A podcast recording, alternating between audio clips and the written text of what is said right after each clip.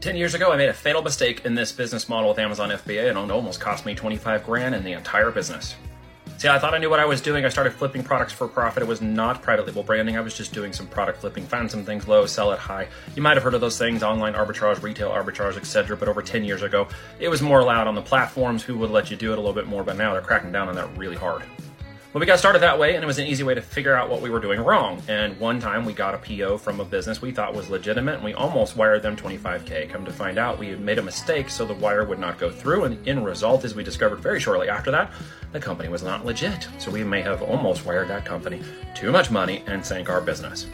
But those are the kind of mistakes you can make when you're buying into a physical private label e commerce company. I'm going to share the steps and the tips that we used to go over those breaks so that others don't have to fall into them. And it's a free training at the link below. It's a workshop, actually, where I'll cover those topics and more and explain how the model works and what we did wrong that almost cost us 25 grand and what you can do to avoid it if you are ever interested in doing this kind of business model. Now, make no mistake, it took me years, over two years, to get to my first seven figures in business.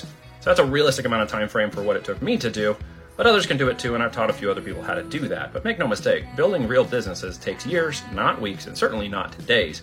It takes daily, weekly, monthly processes. It takes a plan of revenue generating activities on what the heck do you sell and who do you sell it to, as well how to as well as how to make it profitable for growth and scale.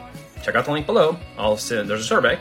Watch the podcast, and I'll reach out to you, and we'll see if it's a good fit to have a conversation. We'll just go from there.